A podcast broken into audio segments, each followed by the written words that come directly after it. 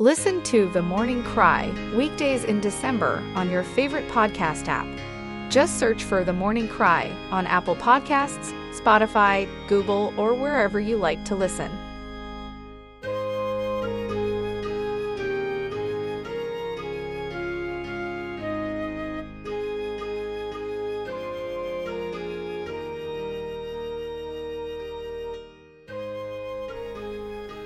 Our Father in heaven, we thank you for the grace you've given unto us to come to your presence again. We pray that you will speak unto us and inspire our hearts in the name of Jesus. Amen. I want you to turn with me to the book of Second Peter chapter 1 verse 10 to 11. Here the Bible says, Wherefore the rather, brethren, give diligence to make your calling and election sure. For if ye do these things, ye shall never fall. For so an entrance shall be ministered unto you abundantly into the everlasting kingdom of our Lord and Savior Jesus Christ. One of the often neglected truths of the Christian life today is the matter of diligence. It is not a topic I have heard emphasized a lot in recent times.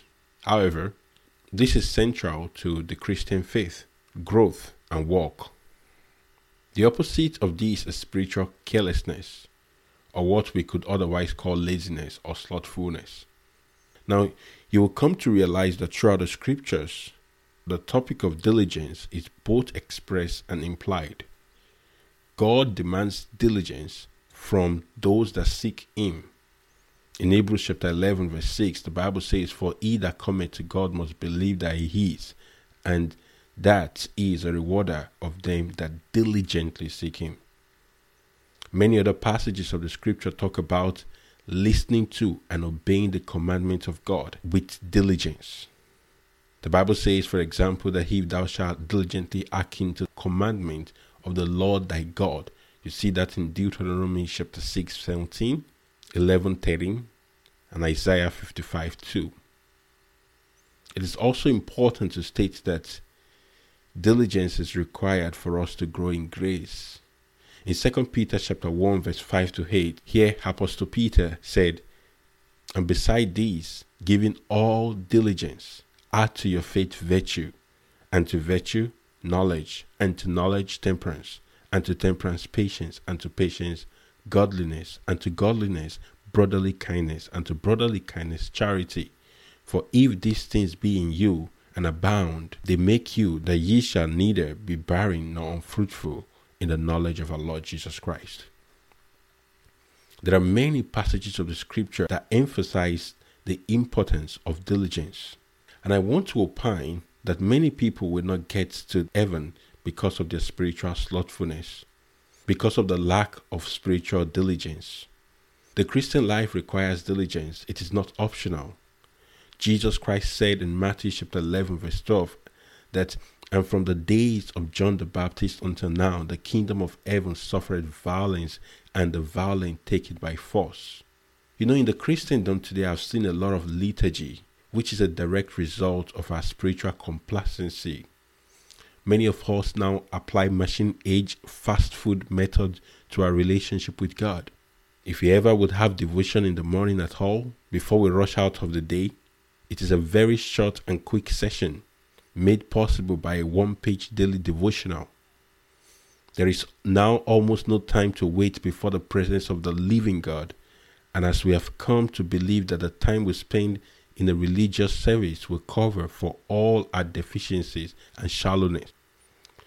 To the greatest malady, many of us encourage, perhaps support, and probably practice this as part of a Christian walk. These, among many other practices, have led to a state of chronic weakness, not just for individual Christians, but for many congregations today. The good times of having a dedicated time alone with God is now really emphasized on many pulpits. We are okay to have people spend many hours in quote unquote church services, but will not emphasize the need for personal fellowship with God. The result of this has been many professors who are nominal churchgoers but devoid of the spiritual fervency and energy to defeat our dangerous enemies the world, the flesh, and the devil, who are constantly resisting every soul that seek to walk in the narrow way leading to eternal life. Now you should realize that the diligence I'm talking about is not merely mechanical religious activities of attending church services or saying a quick prayer. It must be more than that. This diligence I speak of has multiple dimensions. So, what does this diligence entail? The matter of diligence cuts across every aspect of a Christian life. Someone once said the Christian life consists of three components knowledge, experience, and practice. And I agree to a large extent, and I say the Bible would have us to be diligent in all these three components. Today I'm going to talk about three areas of diligence in our spiritual life one, diligence in knowledge, diligence in experience, and diligence in practice. First, in knowledge. This is that which is both taught and learned. It is, however, not just mental knowledge of the Bible, but a knowledge of God that impacts the soul. It is this knowledge and the correct application of it that helps us overcome temptation, like when Satan tempted Jesus in the wilderness. This knowledge of our God increases the more when we spend time with God through listening and studying His words. Jesus definitely read the scriptures and was able to respond to the devil. And so did his disciples and apostles. Many of the early disciples knew Jesus personally, and so they knew him by listening to his words. And through that, they increased in knowledge. We are called to do likewise as believers in this dispensation. How about diligence and experience? An example of that you see in Jesus Christ when he began his ministry. He had to fast and pray, and during his ministry, he pulled all nighters seeking the face of God. The Bible says in Mark chapter 1, verse 35, that and in the morning, rising up a great while before day, he went out and departed into a solitary place, and there he prayed. His life was the life of prayer and the word as well. Also, for the apostles to receive the Holy Spirit, they had to tarry it was not a tarry by just mere waiting. They did so in prayers, long prayers. Apostle Peter admonished in 2 Peter chapter 1 verse 5 that giving all diligence add to your faith as we have read before. Time will fail me to walk you through the diligence of Paul the apostle, but it's all written throughout the scriptures. Lastly, diligence in practice. Jesus said, I must walk the walk of him that sent me. He stated in another passage, My Father walketh hitherto, and I walk. Paul said, Woe is unto me if I preach not the gospel. Many times in the letters to the churches said he ceased not to pray for the saints night and day, including when he was in, in prison.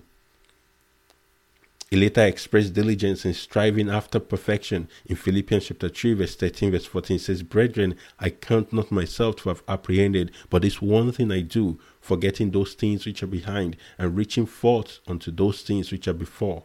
I press towards the mark for the prize of the high calling of God in Christ Jesus.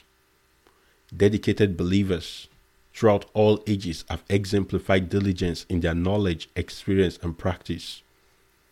Observe the writing from the book of Hebrews, chapter 6, verse 11 to 12. In Hebrews, chapter 6, verse 11 to 12. The Bible says, And we desire that every one of you do show the same diligence to the full assurance of hope until the end, that ye be not slothful, but followers of them who through faith and patience inherit the promise.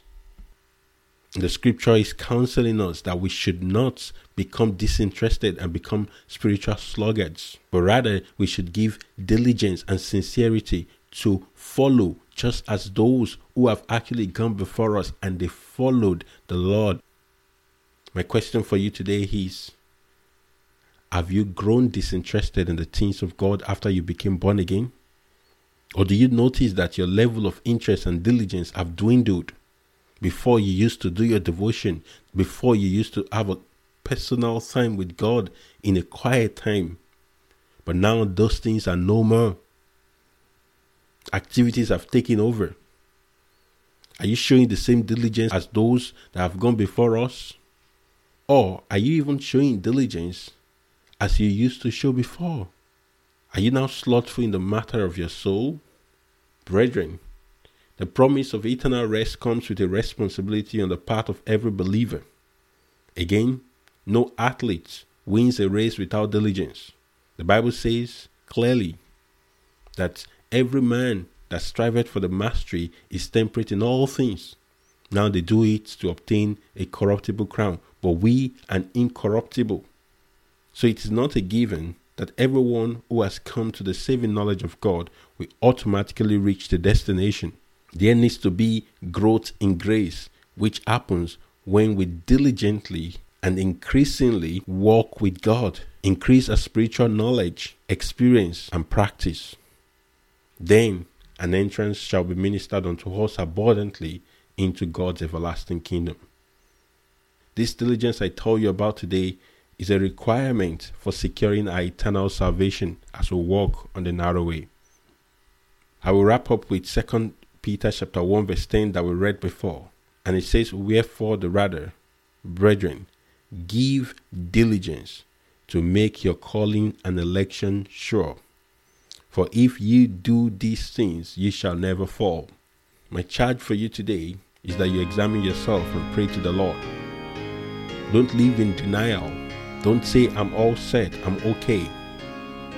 If you have not been giving diligence to make your calling and election sure, you have the time to start today. Don't allow the devil to continue to use your soul as his walking ground. Become a follower of them who inherit the promise. Some men have gone before us. You too can get this eternal rest at last. But I have to tell you, it takes diligence. Begin that journey of diligence today and don't give up. And the Lord God Almighty will help you in Jesus' name.